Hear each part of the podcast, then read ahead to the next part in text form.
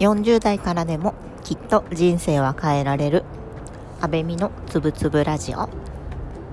この放送はよんじゅう代雇われワーキングマザーである安倍美が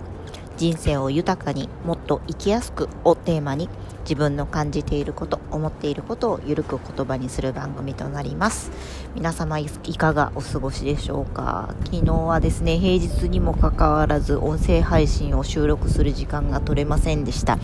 久々にはちじはん過ぎぐらいまでですね、くじちょっとぐらいくじちょっと前まであの会社で仕事をしておりまして、あなんだかバタバタしている毎日です。どうしてもバタバタ仕事でバタバタしますと、自分が仕事以外にやりたいことですね、あこれやりたいあれやりたいと思っていることはあるんですけれども、それがやっぱり思い通り自分の思い通りにいかないことによってかなりストレスがたまるなぁと自分自身でも感じております。あの目標を持って、えーと、それに向かって進むことは大事なんですけれども、その目標がですねやっぱり達成できることそのものがすごく自分に自信をあのつけますし、自己肯定感自己効力感が上がっていると思いますので、まあ、忙しい時なんかは、まあ、その目標値を下げてでもですね自分にやれる範囲で、えーと、達成あの少し頑張れば達成できるような目標を立てるということも日々大事かななんて今は思い始めております。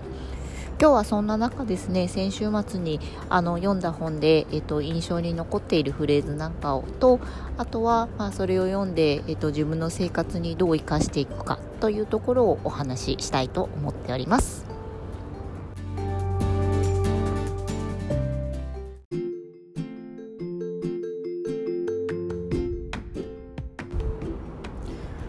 最近自分の中でですね、あの寝る前に読書をすること、これがかなり欠かせない習慣になってきています。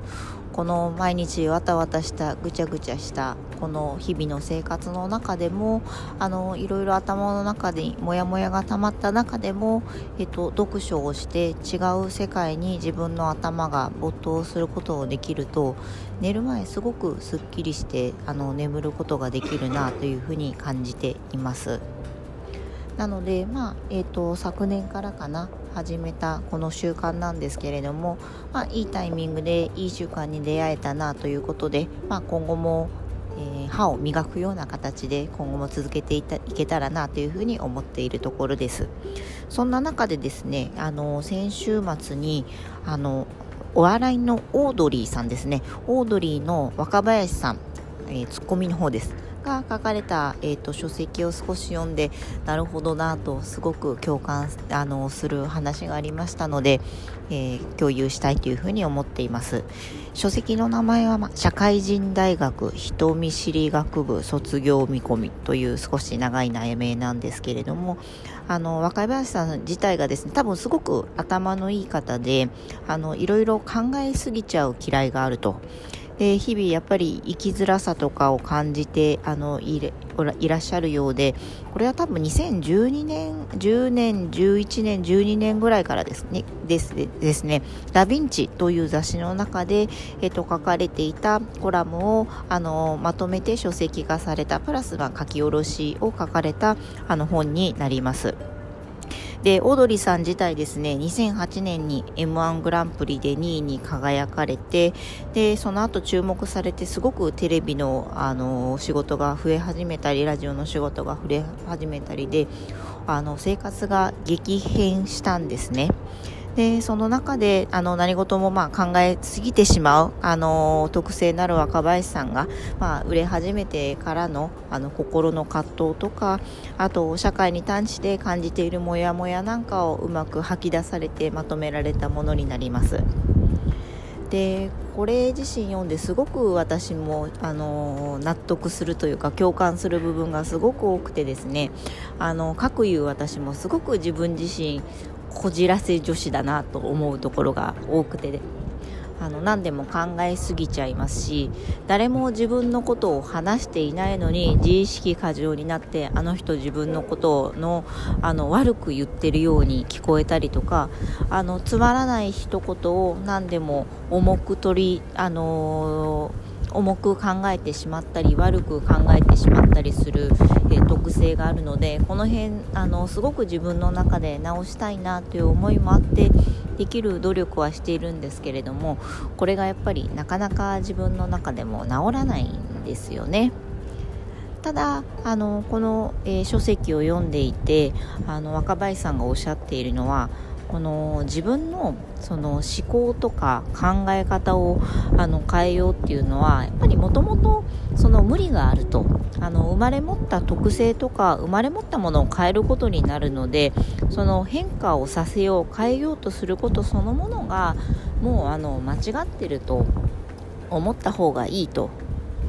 逆にその自分の思考の癖とか考え方をもう受け入れてしまって、その癖をあのどうやって生かしていくかとか折り合いをつけていくかとかを考えた方が、まあ、生きやすく楽しく過ごせるんじゃないのっていうのが、まあ、いろんな短編の中にあの散りばめられていて、すごくこれあのそうだよなという納得感が あのある、えっと、言葉だなというふうに思いました。で、なんか私自身もすごくモヤモヤしたりとか、あのネガティブな感情っていうのが頭の中をあの支配されることがあるんですけれども、やっぱそういう考え方とか思考の癖ってあのもう合板、あの若林さんが言うには合板のようなもので、これはもうある程度、えっと、形が決まっちゃってるので、ちょっとぐにゃっとあの曲げられたとしても、それっていうのは強制的に曲がっているだけであって、あの自分自身の手を離したりとか意識を少し、えっと、あの無意識になってしまうと、その合板自体はまた元の形に戻ってしまうんですよね。これって、まあ、本人のその先天的な性格を表している表現なんですけれども、すごくあの分かりやすいなと思ってですね、まあ、もうあの自分の性格とか特性って合板みたいなものだから、多少意識していればそれは変わる可能性はあるけれども、無意識になった途端、やっぱりもともとあの特性って元の形に戻ってしまうので、あの一つはもちろん日々意識して自分の考え方とか思考の特徴を自分でしっかりと理解をしておくこと、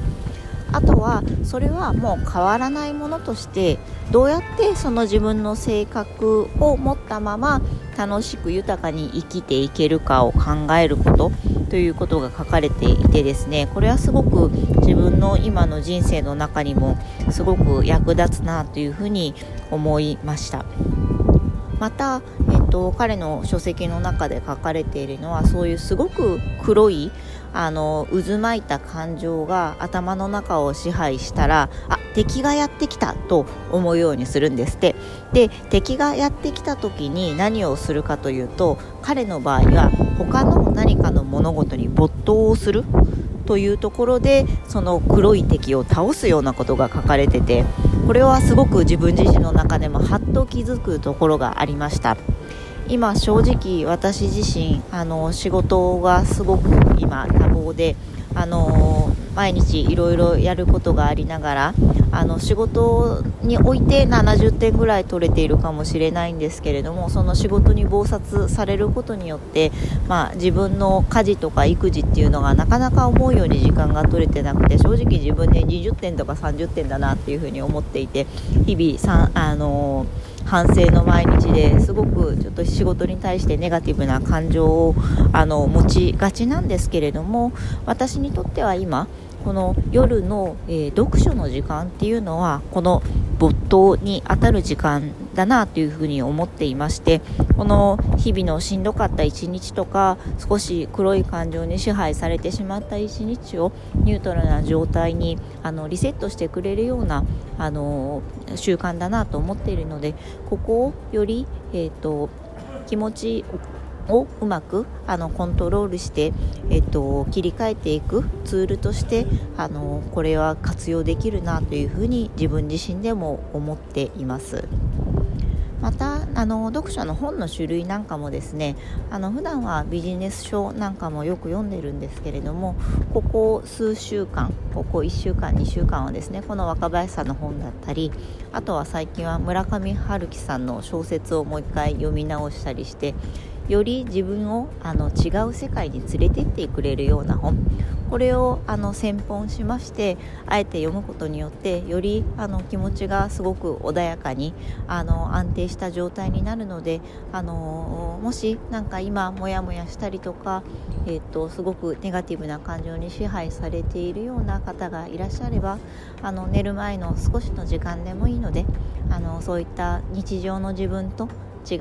あの時間を設けられるとすごくあの効果がありますので、ぜひ真似していただければというふうに思います。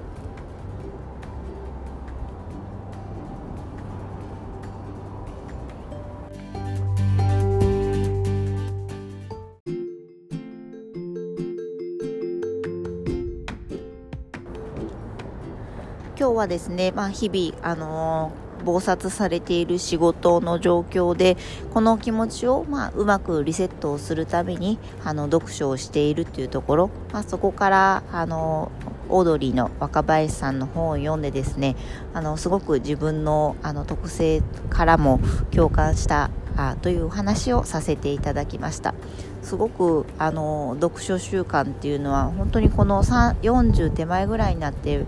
あの改めて本をもう一度いろいろ読むようになって、あの多分にじゅうだいさんじゅうだいって私ほとんど本を読んでなかったんですけれども、ああなんかもったいないことをしたなっていうのを日々感じているところなので、あの自分のペースであのゆったりと今後もあの書籍に向き合って い, たいけたらなというふうに思っています。ではまた明日。